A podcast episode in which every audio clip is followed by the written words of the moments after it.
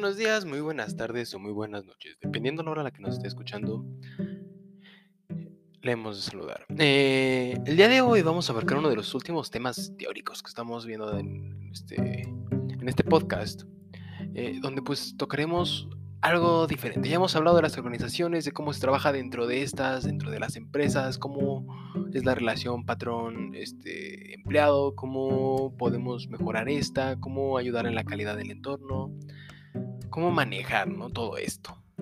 Desde una vista pues de administración, de cómo los podemos este, apoyar a la organización para que sea algo productivo, algo funcional, algo saludable. Pero Hoy estamos aquí para hablar de las nuevas formas de trabajo. ¿Cuáles serían estas? Actualmente en la, tecnología, las nuevas este, ideas y los nuevos trabajos que van saliendo permiten eh, que ahora el trabajador pueda tener ciertas libertades, cierto control sobre su tiempo, cierta capacidad de decidir dónde trabaja, cómo trabaja, entre otras cosas. ¿Cómo lo podremos ver reflejado esto?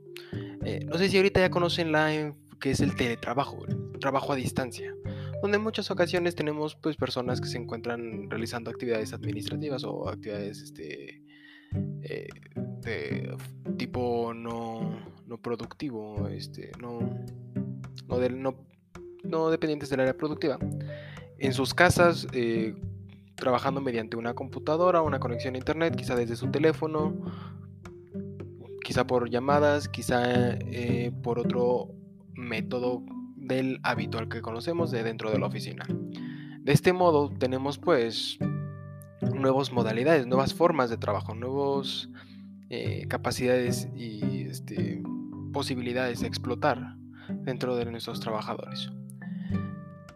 Esta se ha encontrado que tiene cosas muy buenas. Hemos visto que el control del, del, tiempo y el control sobre qué es lo que podemos hacer y en qué momento lo hacemos y el cómo lo hacemos, da una ventaja a nuestros trabajadores dándoles satisfacción, en muchas ocasiones le damos lo que es el engagement y se hace una reducción de lo que es la, la, fatiga o el agotamiento. A su vez, eso cuenta con algunos problemitas. ¿Cómo podría ser que pues, no puede ser aplicable a todo, que en ocasiones estas libertades pueden llegar a mal, lograrse, no se dé a cabo la, producción, la productividad que se espera y uno de los más importantes, el choque pues con cuestiones sociales o familiares. Eh, obviamente al tener estas libertades, estos controles sobre cuándo estamos trabajando, en muchas ocasiones, eh, al no contar con unos tiempos rígidos, logran ah, sobreponerse junto con los de la familia o junto con los de actividades sociales que impiden ciertas labores. ¿A qué me refiero con esto? Imaginemos que somos gerentes de una empresa de, alta, de alto reconocimiento, como podría ser la empresa farmacológica. Vamos a poner este ejemplo. Actualmente estamos pasando por la que es la pandemia COVID-2019 e imaginemos, estas personas se encuentran trabajando normalmente y ¡pum! sale una emergencia, se detectó la pandemia. Eh, fulanito de tal, que es este jefe del área de servicio, eh, de servicio para este, atención a pandemias y virus, imaginemos virus específicamente, eh, le llega la notificación, oye, se encontró esto. En ese momento tiene que dejar sus actividades y hacer las cuestiones del trabajo, las actividades del trabajo, quizá a distancia, pero este, limitando comunicación con sus familiares, con sus familiares o amigos, debido a que tiene que estar detrás de un dispositivo, detrás de este, algún modo de operar de la, del trabajo. Es así que pues tiene, sus propias ventajas y desventajas. además de que pues, no puede ser no es posible aplicarlo a todo debido a que conocemos que hay algunos trabajos en los que se requiere la presencia, ¿no? Imaginemos un doctor, un médico, este no puede hacer cirugías a distancia, no puede mediante este, alguna maquinaria, pues mm, abrir un cuerpo, hacer este, una cirugía, hacer algún trasplante, cosas así que pues le permitan desempeñar sus actividades de manera este, a distancia. Y también no puede elegir sobre estas pues cierta libertad en cuanto a tiempos en muchas ocasiones hay emergencias u otras cosas. Ahora eh,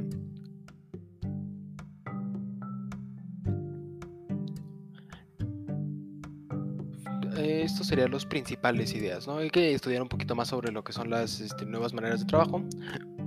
Como sabemos, cada, cada día nos vamos desarrollando como una civilización pues más, más compleja, más grande y cuya tecnología, que son todas estas herramientas que nos apoyan para facilitarnos en las tareas, permiten este, crear nuevas actividades, algunas otras se, se dejan de hacer y consigo pues cada una cuenta con sus propias características que han de ser importantes de estudiar dentro de lo que es la psicología organizacional para poder proveer a nuestros empleados de las mejores herramientas, como podrían ser este, inclusive conexiones, eh, herramientas que les permitan tener una disponibilidad pues este de, tiempo y espacio, entre otras cosas. Asimismo, me gustaría tocar, por último, eh, algo importante, algo que vamos a tomar en cuenta de las anteriores ideas un poquito sobre la información sobre los accidentes y enfermedades que se dan dentro del trabajo. Eh,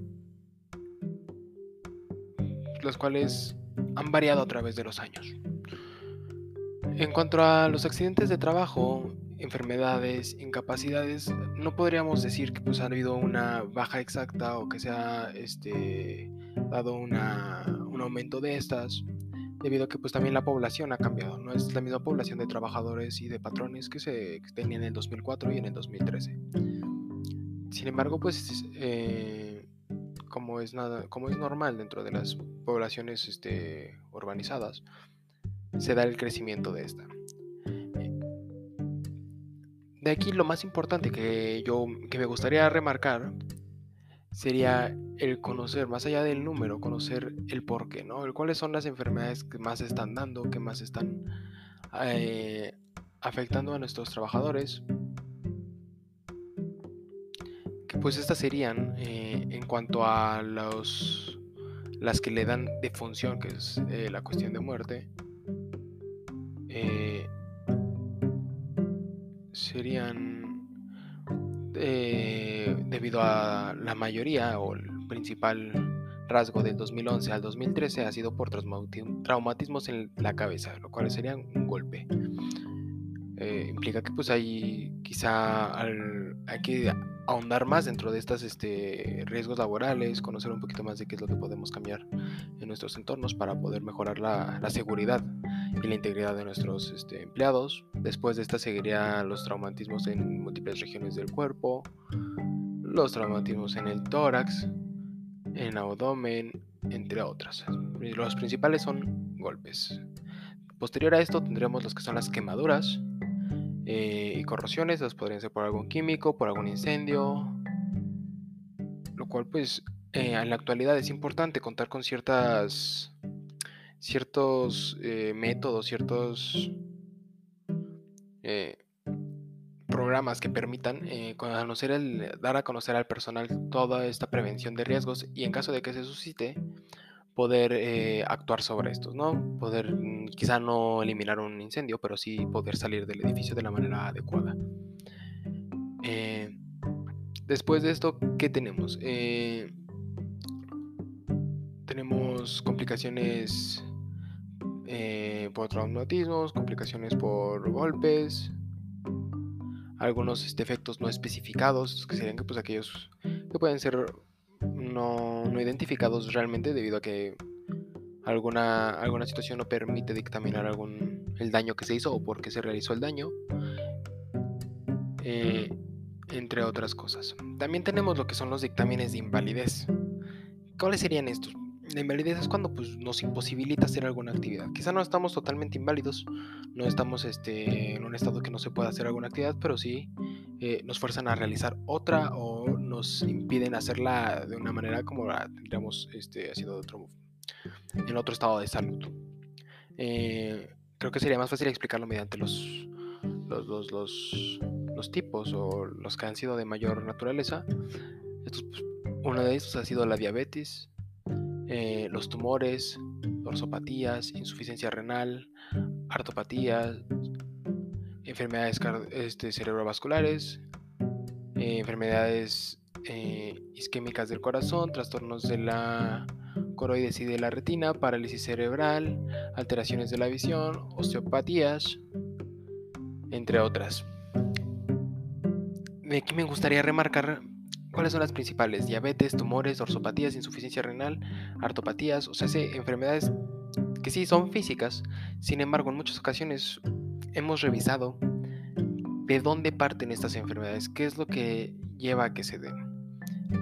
Puede ser el estrés, el estrés constante es un, hemos visto que pues, puede llegar a desencadenar en cardiopatías, en problemas este, de presión, en problemas incluso este, de diabetes por alguna complicación indirecta que pues tenga, entre otras cosas.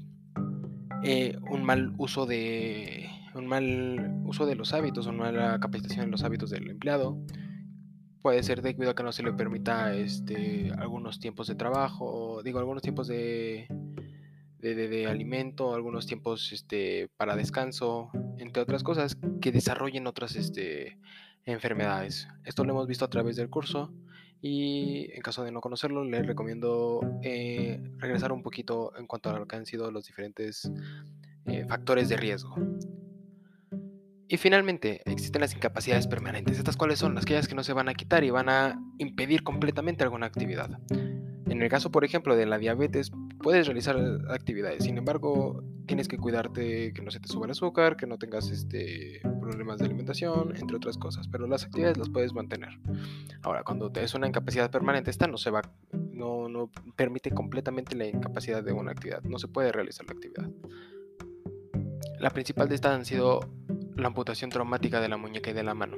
Otra vez volvemos a las lesiones eh, físicas como pues de golpes, en este caso de la amputación, seguramente por alguna este, complicación de algún golpe, entre otras cosas. Las fracturas también imposibilitan, incapacitan a la persona para poder trabajar. Hipoacusias, hipo, pues son el disminución auditiva, probablemente por ruido, que también es algo que hemos revisado en el entorno, que pues debemos de estar este, apoyando a nuestros empleados que se encuentren en un entorno que sea saludable. Eh, que poseen este, enfermedades pulmonares, eso puede ser por aspiraciones de algún, este, de algún químico o de alguna bacteria. Eh, y fracturas y dorsopatías. Hemos visto ya anteriormente las cuestiones ergonómicas de la espalda y todo eso que pues, nos apoyarían a pues facilitar en primero el trabajo, evitar estos problemas y poder ayudar a nuestros empleados a que no sufran de estas incapacidades, de estas este, lesiones y de estos problemas. Eh, es por eso que tanto dentro como fuera de la organización es importante brindarles el apoyo para que puedan desempeñar sus actividades en la mejor manera posible. Eso sería todo por hoy, muchas gracias y bonita día, tarde, noche.